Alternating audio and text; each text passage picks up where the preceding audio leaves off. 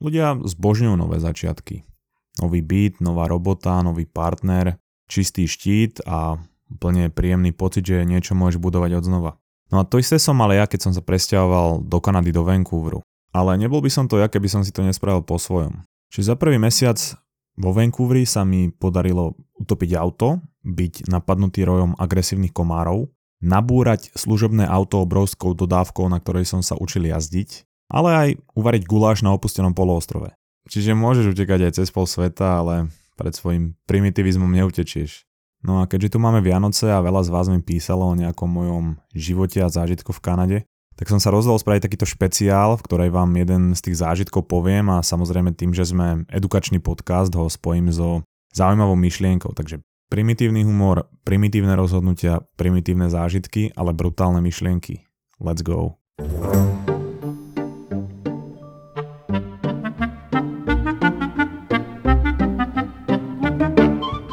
Keď rozprávam tento príbeh, tak mi niekedy ľudia nechcú ani veriť a doteraz nechápem, ako sme sa z toho mohli dostať. Každopádne začína sa jedným slnečným piatkom v kanadskom Vancouveri, kedy som pracoval na streche, ktorú som práve čistil.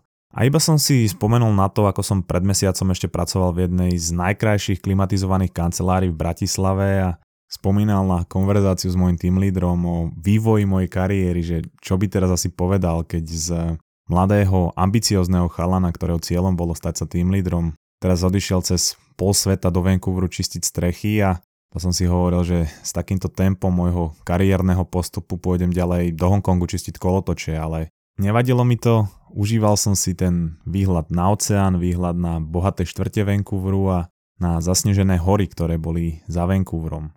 No jediné, čo bol trochu problém, bolo to, že extrémne pražilo slnko a ja som bol na rozpálenej streche, pretože ja potrebujem špeciálny opalovací krém kvôli alergii a ten bohužiaľ nemali a ja som mal iba nekvalitnú šiltovku, ktorá na mojej gigantickej gebuli vyzerala ako rozprestretá palacinka. Čo je ale dôležité pre tento príbeh je, že som počúval pri tom čistení tej strechy jednu prednášku od Yuvala Noaha Harariho, ktorý napísal aj Sapiens a Homo Deus tá prednáška bola o tom, ako ľudia čím ďalej tým viac eh, veria algoritmom. Firmy ako Amazon, Google a Facebook majú čím ďalej tým viac informácií o nás, na základe čoho optimalizujú algoritmy pre to, aké nám majú ukazovať reklamy, aké nám majú odporačať knihy a že v budúcnosti môžu tieto algoritmy zneužívať a nás tým manipulovať bez toho, aby sme o tom vedeli. No Harry tiež hovoril, že máme k tomu celkom dobre nakročené, pretože veľké množstvo z nás už dnes niektoré algoritmy dáva úplne plnú dôveru. S čím som teda až tak úplne nesúhlasil. Som si iba hovoril, že prosím ťa Harari netrep, v jaký algoritmus ja mám úplne plnú dôveru. Plná blbosť. No a ako som počúval tú prednášku, tak som ju nestihol dopočúvať, lebo prišiel za mnou môj šéf Robo a prerušil ma a pýta sa ma, že či nepôjdeme na víkend stanovať za Vancouver, že na chvíľu vypadneme, že má perfektné miesto od kamoša, kde predtým bola party, že to je pri jazere Harrison Lake, že to bude úplná pohodička, nie je tam žiadny signál, úplná pohoda, od všetkého si oddychneme, lebo tu celý týždeň dreme na strechách domov s bohatlíkov. Bol som vo Vancouveri nový, nemusel ma dlho presviečať, takže hneď prvá vec, čo sme spravili po robote je, že sme išli do liquor store, to je tam taký obchod s alkoholom, pretože alkohol tam nepredávajú v obyčajných obchodoch. No a ten alkohol je tam tak krásne vystavený a nasvietený, že keby takéto obchody boli u nás, tak najdrahšie byty a domy v mestách by neboli tie najbližšie centra, ale najbližšie týmto obchodom s alkoholom. Potom sme ešte skočili do obchodiaku nakúpiť nejaké veci na oheň a hlavne plastové poháre, veď nie sme barbary, čo pijú alkohol z flaše. No keďže sme išli v piatok po práci večer, už bola všade úplná tma, ale našťastie sme mali súradnice, ktoré sme hodili do Google Maps. No cesta trvala nejaké dve hodinky a my sme boli partia troch Slovákov a jednej Vietnamky. Ja, Kačen, to je kamoška, s ktorou som priletel, a Robo, pre ktorého som pracoval a jeho priateľka Jen. Ja som si už samozrejme v aute popíjal pivka a trepal som Robovi jednu primitívnu za druhou a užíval som si jednoducho začínajúci víkend zatiaľ, čo Ian a Kačen vzadu porovnávali slovenskú a vietnamskú kultúru a môžete trikrát hádať, aký bol ten najväčší rozdiel. Jeden som práve držal ruky a dopíjal ho a premýšľal, či je toto naozaj pivo, pretože tam pivo chutilo. No, ja si to predstavujem nejako takto, ako vzniklo pivo v Kanade. Prišiel týpek z pobytu v Európe a hovorí svojmu kamošovi, že kámo, bol som v Európe, je tam taký obľúbený nápoj, že je pivo a pije ho tam úplne každý, poďme to spraviť aj my tu v Kanade. Takže poviem ti všetko, čo si o tej chuti pamätám, ako ho robia a ty si to zapisuj. Takže robí sa z chmelu, jačmeného sladu a vody. Pri načapovaní je strašne dôležitá pena, má krásnu horkastú chuť a ľudia to milujú, pretože to má málo percent alkoholu a zároveň to chutí úžasne. No a ten jeho kamoš, ktorý si to zapisoval, si iba povedal, že ja to trochu vylepším, čiže zloženie nejaký jačmeň, ale teda hlavne som si počiarkol tú vodu pri načapovaní je dôležitá pena, s tým sa nestotožňujem, to u nás úplne zrušíme penu a bude mať krásnu vodovo-alkoholovú chuť a samozrejme ľudia to budú musieť piť, lebo nič s nižším obsahom alkoholu u nás nebude a dvakrát počiarknuté a potom napísané dokonalý produkt. Čiže výsledok za mňa je taký vodový alkoholový nápoj, ktorému sa snažili dať chuť piva, napriek tomu, že dobré pivo nikdy nepili. Tak to prišlo aspoň mne. Takže ako som si v úvodzovkách vychutnával toto pivo, samozrejme v úvodzovkách aj to vychutnával aj to pivo, a asi hodinku sme už prechádzali hĺbšie a hĺbšie do lesa, bola úplná tma, ale videli sme, že sme už pri jazere Harrison Lake, pretože tam mala nejaká partia party. A mne iba napadlo, že prečo sa nepridáme k ním.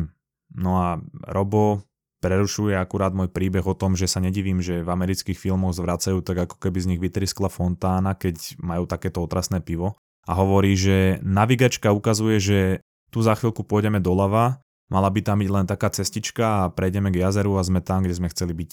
Celú dobu sme sa totiž to spoliehali na súradnice v navigačke, pretože vonku nebolo nič vidieť a bez nej by sme boli presne tak stratení ako každý, kto je prvýkrát uprostred nejakého hustého lesa autom v Kanade. No a ja som si iba spomenul na tú prednášku od Harariho, čo som spomínal na začiatku a iba si hovoril, že Harari, algoritmy navigačiek, to si sa celkom netrafil, čo? Ty tupeček, ha? No a pri tejto myšlienke sme teda odbočili doľava, ako navigačka a Robo hovorili.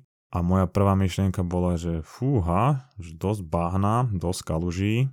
No, to nevyzerá moc príťažlivo a ako nejaká cesta k úžasnému miestečku pri jazere. No ale prešli sme prvú kaluž a tak nejak sme všetci zhodnotili, že nebola úplne plitká, ale Robo hovorí, že táto mašina zvládne všetko. Samozrejme myslel tým seba, ale aj to auto. Takže perfektný vtípeček, ešte sme mali takú dobrú náladičku. No a prišli sme k druhej, ja to nazvem teda kaluž, ale bolo to také malé jazierko a hovorím si, no paráda, tak toto je nepriazné, tak sa vrátime za tou partiou, čo bola pri jazere a Robo hovorí, že súradnice ukazujú, že je to na konci tejto cestičky, tak to bude určite plitké a než sme stihli niečo povedať, tak auto rozbehol Najprv to teda bolo pličie, ale taký blbý pocit som začal mať, keď e, nám zmizli úplne svetla a potopila sa celá kapota. No a v tom Robo šliapol na plyn a za 20 sekúnd sme z tej obrovskej kaluže vyleteli a pokračovali sme ďalej. Všetci sme boli tak trošku v šoku, že čo to bolo za jazero a že to auto úplne neskapalo. No a ako sme sa z toho šoku trošku dostávali, tak eh, telefón sa začal správať ako Andrej Danko na tlačovke. Súradnice zrazu úplne zblbli, pretože sme nemali už dobrú polhodinu internet a pred nami bol len spadnutý strom obrastený machom a naokolo čierny les a nikde nikto. A áno, presne dobre rozmýšľaš, takto presne začínajú hororové filmy. Tak som vystúpil z auta, najprv som si teatrálne dal také standing ovation, že do akej tupej situácie sme sa to dostali. No a potom som sa primitívne škrábal na zátilku a premýšľal, že čo teda môžeme asi spraviť. Vôbec mi to neulahčovalo ani 1,5 miliardy obrovských agresívnych komárov, ktorí ma štípali úplne všade na tele.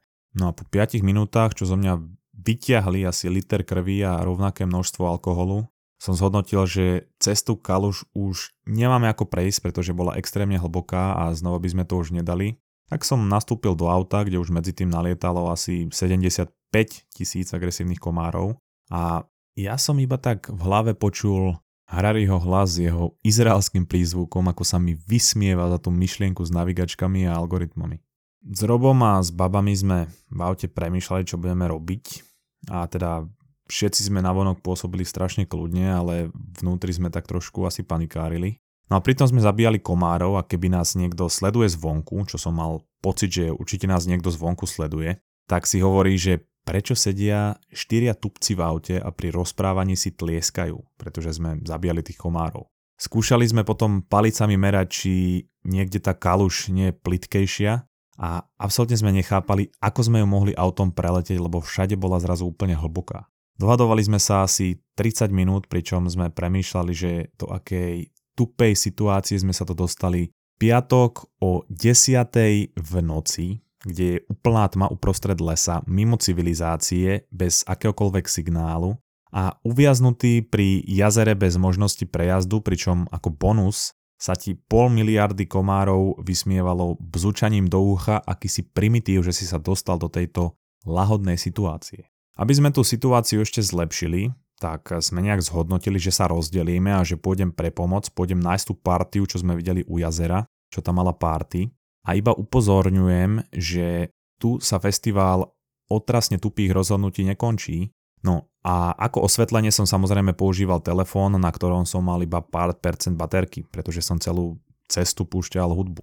Tak idem preč, obchádzam tú kaluš, bol som už asi niekde v strede, no iba si tak hovorím, že ako by toto mohlo byť ešte horšie. No a samozrejme, v tom, ako som to dopovedal, Robo začal cúvať, rozbehol sa, že to ide skúsiť prefičať na aute, pretože si povedal, že keď sme to dali tam, tak to dáme aj naspäť. A ja som v ten moment už absolútne rezignoval. Pozeral som sa na to, čo sa deje predo mnou s mŕtvým pohľadom Stephena Hawkinga a bral som to, že som ako v kine, že pozriem si, čo sa stane. No a ako tam vletel, tak začiatok bol fajn, bol rýchlo rozbehnutý, takže na začiatku to bolo ešte trošku plitkejšie. No a ako išiel hlbšie a hlbšie, tak som si hovoril, že, že on to snať fakt prefičí a bol asi v polke tej kaluže alebo toho jazierka No a samozrejme, že auto sa zaseklo. Voda bola približne asi niekde pod okná a začali vychádzať z toho auta bublinky. Neboli tam žiadne svetlá, nebolo tam nič, pretože svetlá boli pod vodou. No a bublinky znamenalo jediná vec, auto začalo naberať vodu. No a vtedy som mal pocit, že sa mi komáre začali vysmievať ešte viac. Samozrejme, Robo otvoril okno a kričí na mňa Denis, skač do vody a ja si hovorím, že wow, uprostred lesa, mimo civilizácie, nevedel som, čo v lese nás obklopuje, neviem, čo v tej kaluži je, ale prečo by som si nemohol dať piatok o 10. bahenú kúpel, na to nikdy v podstate nie je zlý čas. Samozrejme, nad takými vecami nebol čas premýšľať, takže rýchlo som zo seba dal dole všetko oblečenie a skočil som do tej hnusnej špinavej kaluže ako Mitch Buchanan, pričom mi viali chlpy na hrudi. No a mal som vodu asi pod prsia, nohy sa mi zabárali do hnusného klského bahna a išiel som to auto tlačiť. Chvíľku mi teda trvalo, kým som sa k nemu dostal, pretože tá kaluž nebola úplne malá. My s Robom sme sa snažili auto tlačiť, zatiaľ čo jeho frajerka Jen sa snažila pridávať plyn a Kačen nám dávala nejaké updaty znútri auta, čo nám v tej situácii veľmi nepomáhalo. Ale nepomáhalo nám vôbec nič, pretože my sme sa úplne šmíkali v tom bahne, auto sa zabáralo hlbšie a hlbšie a ja som nechápal, ako tak dlho, keď je polka auta pod vodou, môže ten motor ísť. Asi 5 minút sme sa ho márne snažili tlačiť a jediný výsledok bol, že som mal dobre obmasírované nohy tým bahnom, čo bol v tej kaluži. No a iba som si tak myslel, že toto je ešte väčší prúser, než keby sme ostali zaseknutí pred tou kalužou. My sme v aute mali všetky veci, a ja už som si myslel, že to auto zdochne a ostane v kaluži, ale našťastie tom ma Kačen dokonale ukludnila, lebo mi oznámila, že Váťu už je celkom dosť vody, že čo budeme robiť. Vtedy sa moje nádeje na to, že sa z toho dostaneme, zmenšili tak ako moje gule, keď som vošiel do tej studenej kaluže. A iba tak v duchu som si myslel, že jej, ako dobre, že sme neverili algoritmu Google Maps a napálili sme si to priamo do tej kaluže, lebo nám to mapy hovorili. Vieš čo, Harari, Neznášam ťa. Roba ale ešte našťastie napadlo, že by sme mohli nájsť niečo, čo by sme mohli dať v tej kaluži pod kolesa. Po chvíľke sme našli nejakú veľkú halus a dosku, ktorú sme teda pichli pod tie kolesa a najprv to malo asi taký efekt, že som mal pocit, že akurát natieklo viac vody do auta, čo nám zase Kačen oznámila, dík Kačen, ale keď jen začala pridávať plyn, postupne sa začalo auto hýbať a sme ho nakoniec kaluže celé dostali. Neveril som, ale bol som tak rád, že sme to auto odtiaľ dostali, že mi úplne odlahlo. A ja som úplne zabudol, že som holý a mokrý, tak som si utekal pre svoje veci a telefón. No a hodil som na seba veci a keď som došiel k autu, tak to bolo ako keby som išiel z pláže. Užil som si perličkovú bahenú kúpel, ešte sme pri tom umili aj auto a keď som si do neho sadol, tak som zistil, že tam, kde bol kedysi priestor na nohy, je teraz profesionálna bahaná kúpel pre nohy. Takže radovánky nekončili. Išli sme za tou partiou, ktorú sme videli po ceste, vysvetlili sme im situáciu a napriek tomu, že boli mierne zdrogovaní a podnapití, nám pomáhali ako sa dalo a my namiesto toho, aby sme pili gin s tonikom z plastových pohárov, Plastové poháre sme používali na odstránenie vody z auta a gin sme pili z fľaše jak barbary. Snažili sme sa to vysušovať uterákmi, pričom z druhej strany vedľa nás boli starší Rusi na obrovských trakoch, že máme šťastie, že naše auto nemalo elektroniku dole, pretože ich tam navigačka zaviedla tiež a na tom istom mieste minulý týždeň zapadol, ale vypla sa mu všetká elektronika a už to nenaštartoval. Tak som si ešte tak oddychol, že fú, že ešte dobre, že ako celé ľudstvo nedávame slepú dôveru do tých algoritmov. Potom asi po dvoch hodinách sušenia auta sme sa zohriali pri ohni a trošku sme sa opili. No a ráno potom, čo nás za 5 minút uhryzlo asi 5000 komárov, sme zabalili tento hlboko relaxačný víkend a išli sme späť do civilizácie. Na bližšom meste sme dali auto do servisu, kde z ňou milý starší pán vyťahol 10 litrov vody Auto sme ale následne museli ešte celé rozobrať a nechať sušiť v garáži niekoľko dní a potom ho znova zložiť, pretože bolo celé premočené, čo nám dokopy zabralo asi ďalšie 2-3 víkendy a pritom som si stále iba hovoril, že Harari, ty bastard. Najvtipnejšie na tom je, že som sa rozhodol potom tú prednášku Harariho z recesie dopočúvať a on tam potom hovorí príklady algoritmov, nad ktorými sa ani nezamýšľame, ako im veríme a to nemusím už ani dodávať, že tam spomenie aj Google Maps. No a tento zážitok e, bola tiež jedna z inšpirácií spraviť e, epizódu číslo 2 Jodlujúce algoritmy, kde to rozoberám do hĺbky a naozaj si myslím, že algoritmy sú neoddeliteľnou súčasťou nášho života momentálne a v budúcnosti môžu slúžiť na to, aby na základe našich dát alebo biometrických dát pomáhali či už s výberom vitamínov, liekov, partnera, školy, zamestnania, pretože naše rozhodovanie v týchto oblastiach je mizerné. Nemáme toľko informácií o všetkých možných životných cestách, ktorými by sme sa mohli vydať. A ich špecifikácie potom porovnať s tým, aká sme osoba a na základe toho sa rozhodovať, pretože toľko dať nie sme schopní mať, držať a dokonca ani nepoznáme samého seba na toľko, aby sme toto vedeli spracovať. Ani pri výbere partnera nevieme, či sme reálne kompatibilní alebo ako sme reálne kompatibilní ale algoritmus to vedieť môže. Nemôžeme sa mu ale zveriť úplne a nemôžeme mu veriť slepo. Pretože ak sa to stane, môžeš napríklad skončiť v kaluži, či už metaforicky alebo doslovne. Preto je aj tieto moderné technológie potrebné kombinovať s kritickým myslením alebo s logickým premýšľaním. Pretože jeden algoritmus nám môže v živote pomáhať a druhý môže patriť záujmovej skupiny, ktorá na základe neho bude manipulovať naše správanie pre svoj prospech a preto slepá viera v čokoľvek vrátanie algoritmu v nejakej kombinácii, ako v našom prípade, s miernou primitivitou, môže viesť aj k takýmto nepríjemným situáciám, ale môže to dopadnúť aj horšie. No a už iba také krátke pokračovanie príbehu. Asi čaká, že poviem, že auto sa vysušilo a jazdí doteraz a všetko je OK. A ak chceš happy end, tak to tu aj môžeš vypnúť, ale realita je taká, že sa vysušilo, jazdilo asi 3 mesiace, tak sme sa rozhodli, že ním pôjdeme na výlet do Kelowny k Okanagan Lake, čo je asi 4 hodiny od Vancouveru, je to vinárska oblasť Kanady. No a keďže tam je obrovské jazero, tak zoberieme aj loď, ktorú sme zapriahli za to auto. Po pôde sme tam došli, išli sme si pojazdiť loďou na jazero, samozrejme, keďže sme to my. Polke jazera nám loď skapala a museli nás odtiahnuť z polky jazera až na breh. Zase som si povedal, kámo, horšie to už nebude. Loď sme samozrejme zapriahli za auto, zaparkovali pri hoteli a ráno sme mali odchádzať do Vancouveru. No a čo sa nestalo? Auto ani neťuklo. Odišiel motor, čiže v Kelowne ostalo aj auto, aj loď a to je vlastne začiatok úplne ďalšieho príbehu, ktorý si nechám na inokedy, ale vieš čo som si povedal, keď odišiel motor? Fuck you Harari. To už je celý príbeh. Dúfam, že sa ti špeciál páčil. Ak sa ti páčil, určite nám napíš a ja to môžem spraviť častejšie, nejaké takéto príbehy s nejakou myšlienkou. A prajem ti šťastné a veselé Vianoce. Ďakujeme za podporu, za všetko, čo pre nás robíš. Extrémne si toho vážime. Ak chceš náš podcast podporiť, môžeš si kúpiť vstupenku na moju prednášku, ktorá bude 23. januára, bude o spánku, bude nabitá informáciami, je čisto vedecká, ale budú tam aj moje primitívne vtipy a môj humor a robil som ju aj pre Orange, alebo ak nás chceš ešte podporiť inak, môžeš sa zaregistrovať na Audible, kde dostaneš e, zadarmo kredit, ktorý môžeš vymeniť za akúkoľvek audioknihu, je to na 30 dní zadarmo, potom to môžeš bez poplatku zrušiť.